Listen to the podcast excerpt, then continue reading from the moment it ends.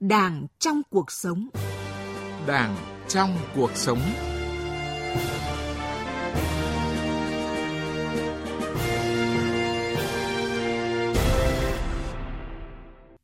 Kính chào quý vị và các bạn. Thưa quý vị, thưa các bạn, Đại hội đại biểu toàn quốc lần thứ 13 sẽ diễn ra từ ngày 25 tháng 1 năm 2021 đến ngày mùng 2 tháng 2 năm 2021 tại thủ đô Hà Nội. Mọi công việc chuẩn bị cho đại hội lần này đã và đang được tiến hành rất công phu, bài bản, chu đáo, qua nhiều lần, nhiều vòng, từng bước hoàn thiện, có nhiều đổi mới và tiến bộ.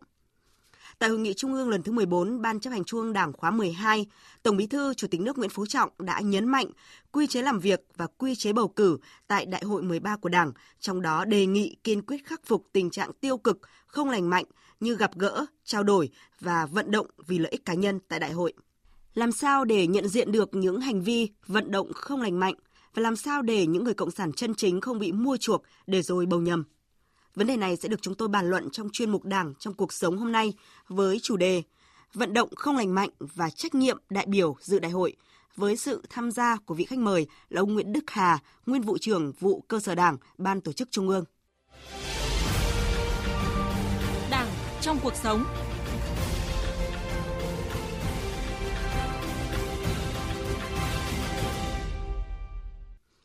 À, trước hết xin chào và cảm ơn ông Nguyễn Đức Hà đã tham gia chương trình cùng chúng tôi hôm nay ạ. Vâng, xin kính chào quý vị thính giả của Đài Tiếng Nói Việt Nam. À, thưa quý vị, thưa các bạn, thưa ông Nguyễn Đức Hà, theo quy định của điều lệ Đảng, mỗi kỳ đại hội đại biểu toàn quốc đều phải xây dựng quy chế làm việc, quy chế bầu cử. À, do đó thì việc Trung ương vừa qua thảo luận kỹ về nội dung quy chế làm việc, à, chú trọng việc làm sao để tránh cái tình trạng à, vận động bầu cử, nhắn tin gọi điện. À, trước thềm Đại hội đại biểu toàn quốc lần thứ 13, một lần nữa thì Tổng Bí thư, Chủ tịch nước Nguyễn Phú Trọng nhắc lại bài học từ việc xử lý kỷ luật hơn 100 cán bộ thuộc diện Trung ương quản lý trong nhiệm kỳ 12, cho thấy là phải kiên quyết khắc phục tình trạng tiêu cực không lành mạnh ngay tại đại hội. Trao đổi với nhau là cần thiết, lắng nghe nhau là cần thiết, nhưng phải vì sự nghiệp chung vì sự nghiệp của đảng, tổ quốc, của nhân dân, chứ đừng vì làm mọi việc để mình cốt vào được cái chức nọ trước kia. Rồi là quà cáp biếu xé nên nói một cách trắng ra là đút lót, cái kiểu đó là không được. Rất mong các đồng chí phải đấu tranh kiên quyết với những hiện tượng tiêu cực, không lành mạnh này. À, quý vị thính giả vừa nghe chúng tôi trích ý kiến của Tổng Bí thư, Chủ tịch nước Nguyễn Phú Trọng tại Hội nghị Trung ương lần thứ 14, Ban chấp hành Trung ương Đảng khóa 12. À, thưa ông Nguyễn Đức Hà, ông có suy nghĩ gì trước cái thông điệp của Tổng Bí thư, Chủ tịch nước Nguyễn Phú Trọng trước thềm đại hội lần thứ 13 của Đảng ạ? Ở hội nghị Trung ương lần thứ 14 vừa qua, Ban chấp hành Trung ương có thảo luận tham gia đóng góp ý kiến vào cái dự thảo quy chế làm việc và dự thảo quy chế bầu cử tại đại hội 13 của Đảng cái việc mà đồng chí Tổng Bí thư Chủ tịch nước Nguyễn Phú Trọng phát biểu nhấn mạnh vấn đề này. Đây thực chất là quan điểm chỉ đạo của Bộ Chính trị Ban Bí thư và của Ban chấp hành Trung ương. Nó thể hiện trong cái quy chế bầu cử cũng như là quy chế làm việc của Đại hội 13. Điều này chính là nó nhằm để làm thế nào Đại hội 13 vừa phát huy dân chủ, vừa phát huy trí tuệ, vừa phát huy tinh thần đoàn kết, nhưng mà lại không được để có những cái biểu hiện tiêu cực ở trong đại hội 13.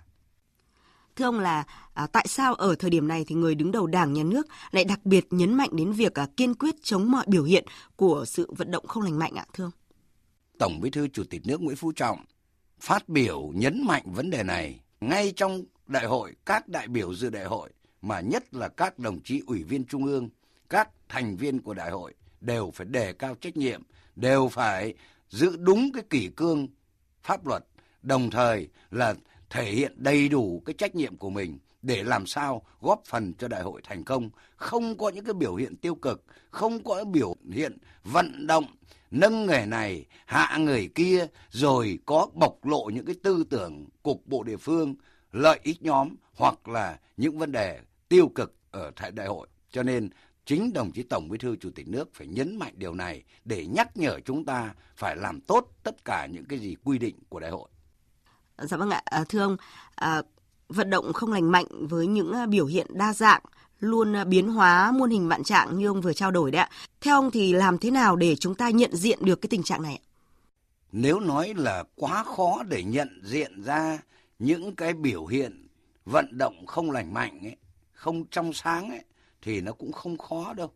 Có lẽ là cái khó nhất ấy là không biết người ta trong đầu người ta nghĩ thế nào, đấy mới là cái khó. Chứ còn khi anh đã bộc lộ ra lời nói, bộc lộ ra việc làm, ví dụ anh đã gửi những tin nhắn không được phép, anh lại truyền tải, truyền đạt những tinh thần này không được phép, cung cấp những thông tin không được phép, hay là anh lại trao đổi trò chuyện với nhau để nhằm nâng người này hạ người kia để vận động cho người này trúng cử người kia không trúng cử vân vân đấy tất cả cái đó đều là những cái biểu hiện không lành mạnh và tôi nghĩ rằng là những cái việc đó là hoàn toàn có thể phát hiện ra chứ không thể khó khăn gì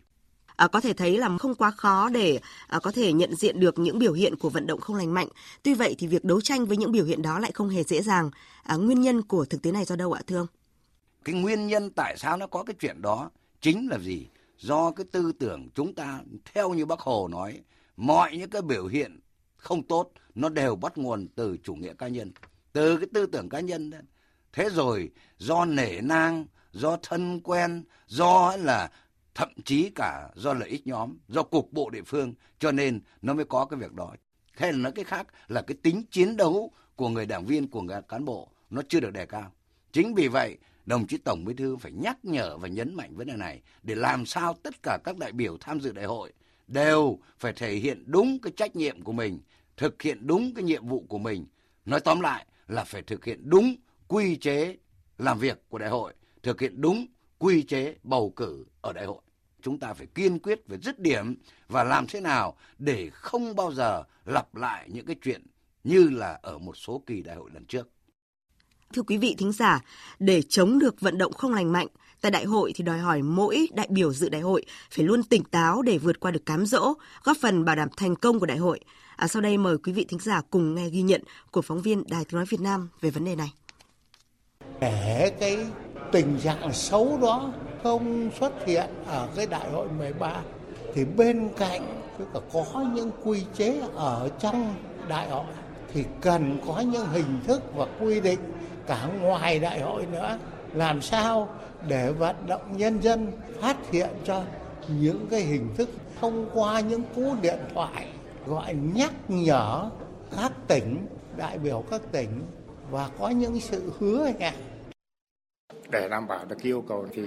từng đại biểu tham dự đại hội, trước hết là phải có một cái ý thức trách nhiệm rất là cao, phải thấu triệt được cái quan điểm. Và nếu mà như vậy thì hoàn toàn là cái việc mà lựa chọn đúng cán bộ vào các cái vị trí lãnh đạo ờ, của đảng của nhà nước sẽ được thực hiện một cách nghiêm túc lựa chọn những người xứng đáng tránh cái việc mà vận động không trong sáng nhắn tin gọi điện thậm chí là dùng tiền để vào được trung ương À, quý vị thính giả và ông Nguyễn Đức Hà vừa nghe chúng tôi ghi nhận ý kiến của cán bộ nhân dân. À, thưa ông ạ, ở Trung ương lần này thì đã rút kinh nghiệm và chỉ đạo rất chặt chẽ. Tinh thần chung là phát huy dân chủ, trí tuệ, tâm huyết của mỗi đại biểu và đồng thời là phải thực hiện nghiêm các à, nguyên tắc, các quy định, à, giữ vững kỷ cương, kỷ luật của Đảng, trách nhiệm của cá nhân mỗi đại biểu dự đại hội. Đặc biệt là vai trò nêu gương của mỗi đại biểu và các đồng chí trưởng đoàn dự đại hội. À, thưa ông Nguyễn Đức Hà, ông nghĩ sao khi mà cần phải ban hành các hình thức giám sát hiệu quả để tránh cái tình trạng à, vận động không lành mạnh ạ thưa ông? Cái này là Trung ương đã quy định về tiêu chuẩn đối với đại biểu rồi và tất cả các đại biểu đều có trách nhiệm, vừa là có trách nhiệm phải thực hiện nghiêm chỉnh quy chế làm việc, quy chế bầu cử, nhưng mặt hai nữa là các đại biểu lại phải theo dõi giám sát nếu phát hiện có vấn đề gì. Ví dụ nhận được những thông tin ngoài luồng, ví dụ nhận được tin nhắn nó không đúng đắn, ví dụ có những cái gặp những cái trường này trường kia thì phải báo cáo ngay với trưởng đoàn để trưởng đoàn báo cáo với đoàn chủ tịch. Thế như vậy là nó vừa là không những là thực hiện cái trách nhiệm cá nhân của mình, nhưng nó còn có trách nhiệm giám sát để mà làm thế nào để đại hội của chúng ta không có những cái tiêu cực, không có những cái biểu hiện nó không đáng có xảy ra. Thưa quý vị thính giả, ờ, thưa ông Nguyễn Đức Hà, mong muốn chung của nhân dân lần này là quy chế bầu cử phải được thực hiện chặt chẽ hơn từ việc chuẩn bị cho đến tổ chức triển khai, đặc biệt là phải có một hình thức giám sát hiệu quả hơn với thành phần rộng rãi hơn cả lãnh đạo, đảng viên và nhân dân tham gia giám sát. đảng trong cuộc sống.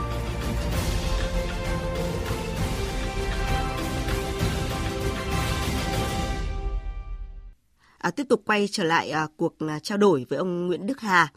À, thưa ông ạ, à, tình trạng vận động không lành mạnh tại đại hội để lại à, nhiều hậu quả nguy hiểm dẫn đến bị mua chuộc rồi bầu nhầm, chọn không đúng cán bộ và khi đã vướng vào nó thì bị nó bịt mắt để à, phục vụ danh lợi cá nhân. Và đây cũng là vấn đề đặc biệt quan trọng cần chấn chỉnh trước thềm đại hội 13 của Đảng. À, thưa ông ạ, Chủ tịch Hồ Chí Minh thì đã từng nói rằng lá phiếu tuy khuôn khổ nhỏ bé nhưng mà giá trị của nó thì vô cùng lớn ạ. Ông nghĩ sao về cái giá trị này ạ thưa ông? Đại hội cấp dưới bầu ra đại biểu để đi dự đại hội cấp trên. Nếu đại biểu đó thực sự là tiêu biểu cho phẩm chất trí tuệ của đảng bộ thì rõ ràng nó góp phần làm cho đại hội cấp trên thành công. Bởi vì từng đại biểu một khi thảo luận quyết định những quyết sách lớn của toàn đảng nó đòi hỏi trí tuệ. Thứ hai nữa là từng đại biểu một cân nhắc xem xét lựa chọn để bầu ra những người thực sự xứng đáng, những người thực sự tiêu biểu về phẩm chất trí tuệ của toàn đảng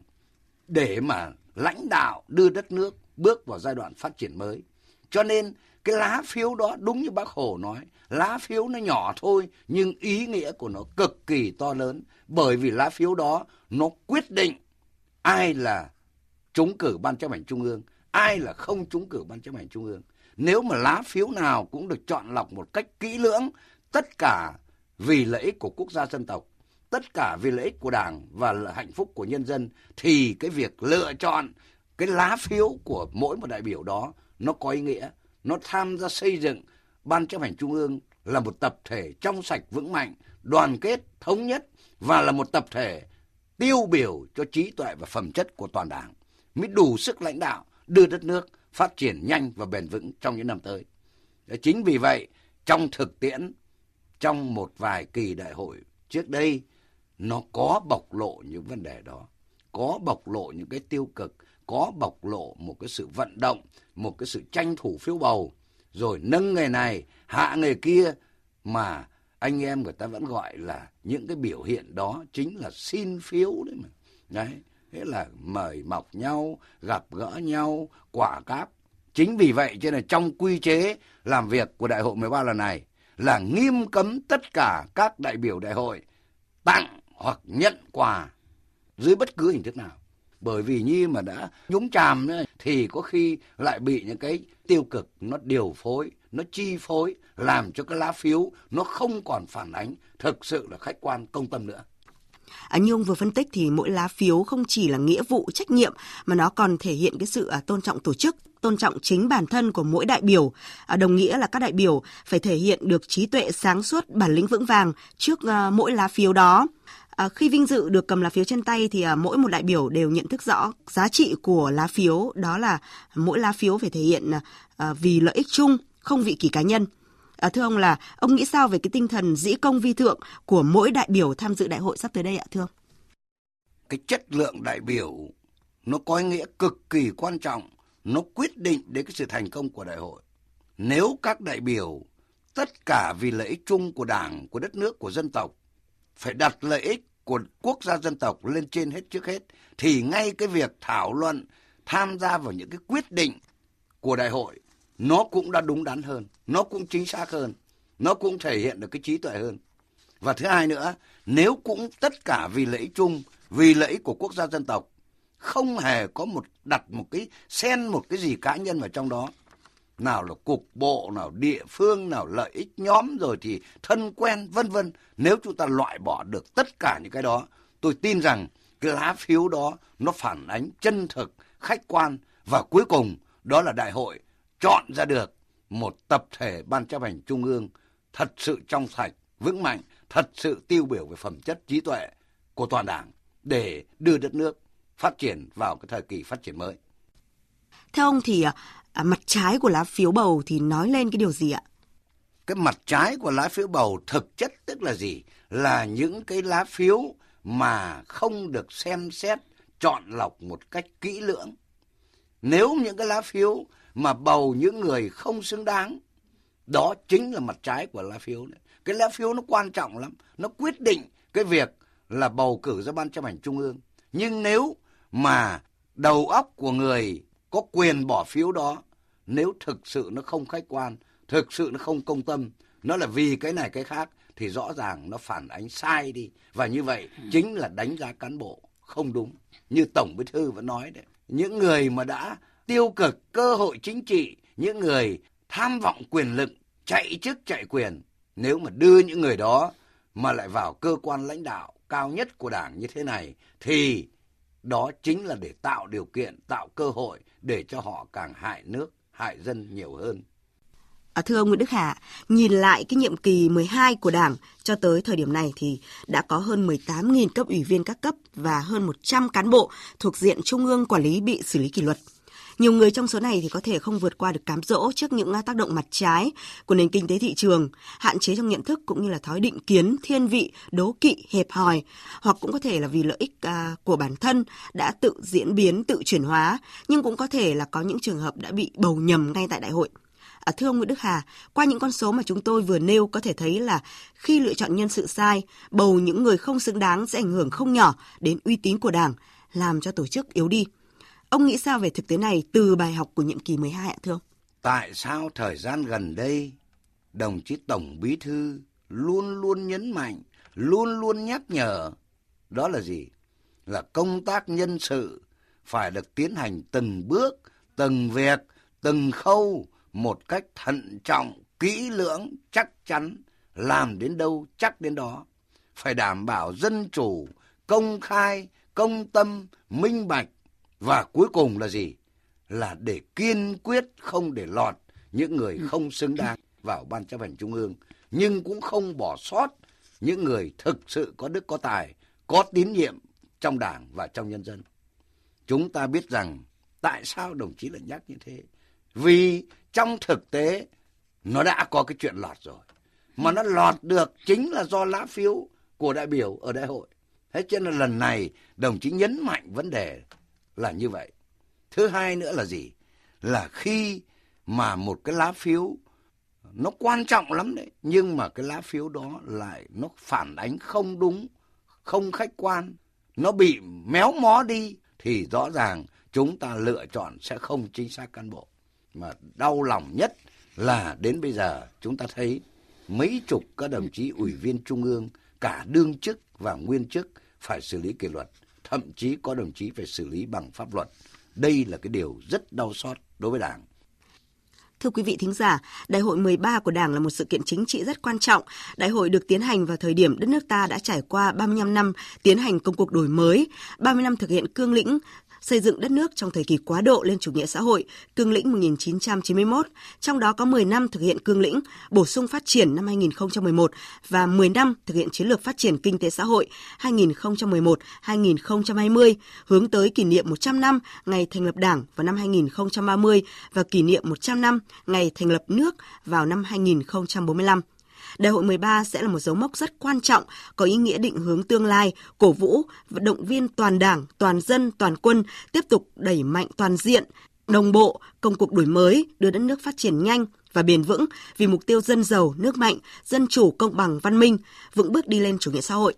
À, vậy nên mỗi đại biểu cần nêu cao tinh thần dĩ công vi thượng, chống tư tưởng cục bộ địa phương, thân quen cánh hậu, lợi ích nhóm và đây cũng là điều mong mỏi của cán bộ đảng viên và nhân dân cả nước. À, theo ông thì mỗi đại biểu về dự đại hội 13 của Đảng thì cần làm gì để nhận thức đúng và sáng suốt trong bầu cử, xứng đáng là đại diện cho ý chí và nguyện vọng của nhân dân? Trước hết tôi cũng rất là đồng tình và cho rằng những ý kiến phản ánh tâm tư nguyện vọng của cán bộ đảng viên và nhân dân thực sự đây nó là cũng là lòng mong muốn của toàn đảng toàn dân mà nó cũng thể hiện cái sự chỉ đạo quyết liệt của Trung ương, của Bộ Chính trị Ban Bí thư trong những năm vừa qua. Để một cái lá phiếu góp phần quan trọng vào thành công của đại hội, đòi hỏi mỗi một đại biểu khi quyết định những vấn đề về quyết sách, phương hướng nhiệm vụ, cũng như khi ghi vào lá phiếu của mình, lựa chọn những người thực sự xứng đáng, một cách thật sự công tâm vô tư, thực sự vì lợi ích của quốc gia dân tộc, thì tôi tin chắc rằng những lá phiếu đó sẽ góp phần rất quan trọng để bảo đảm cho sự thành công của đại hội 13 của Đảng. À, một lần nữa, xin được cảm ơn ông Nguyễn Đức Hà, nguyên vụ trưởng vụ cơ sở Đảng, Ban tổ chức Trung ương đã tham gia chương trình cùng chúng tôi. Vâng, xin kính chào quý vị thính giả của Đài Tiếng nói Việt Nam. Thưa quý vị và các bạn,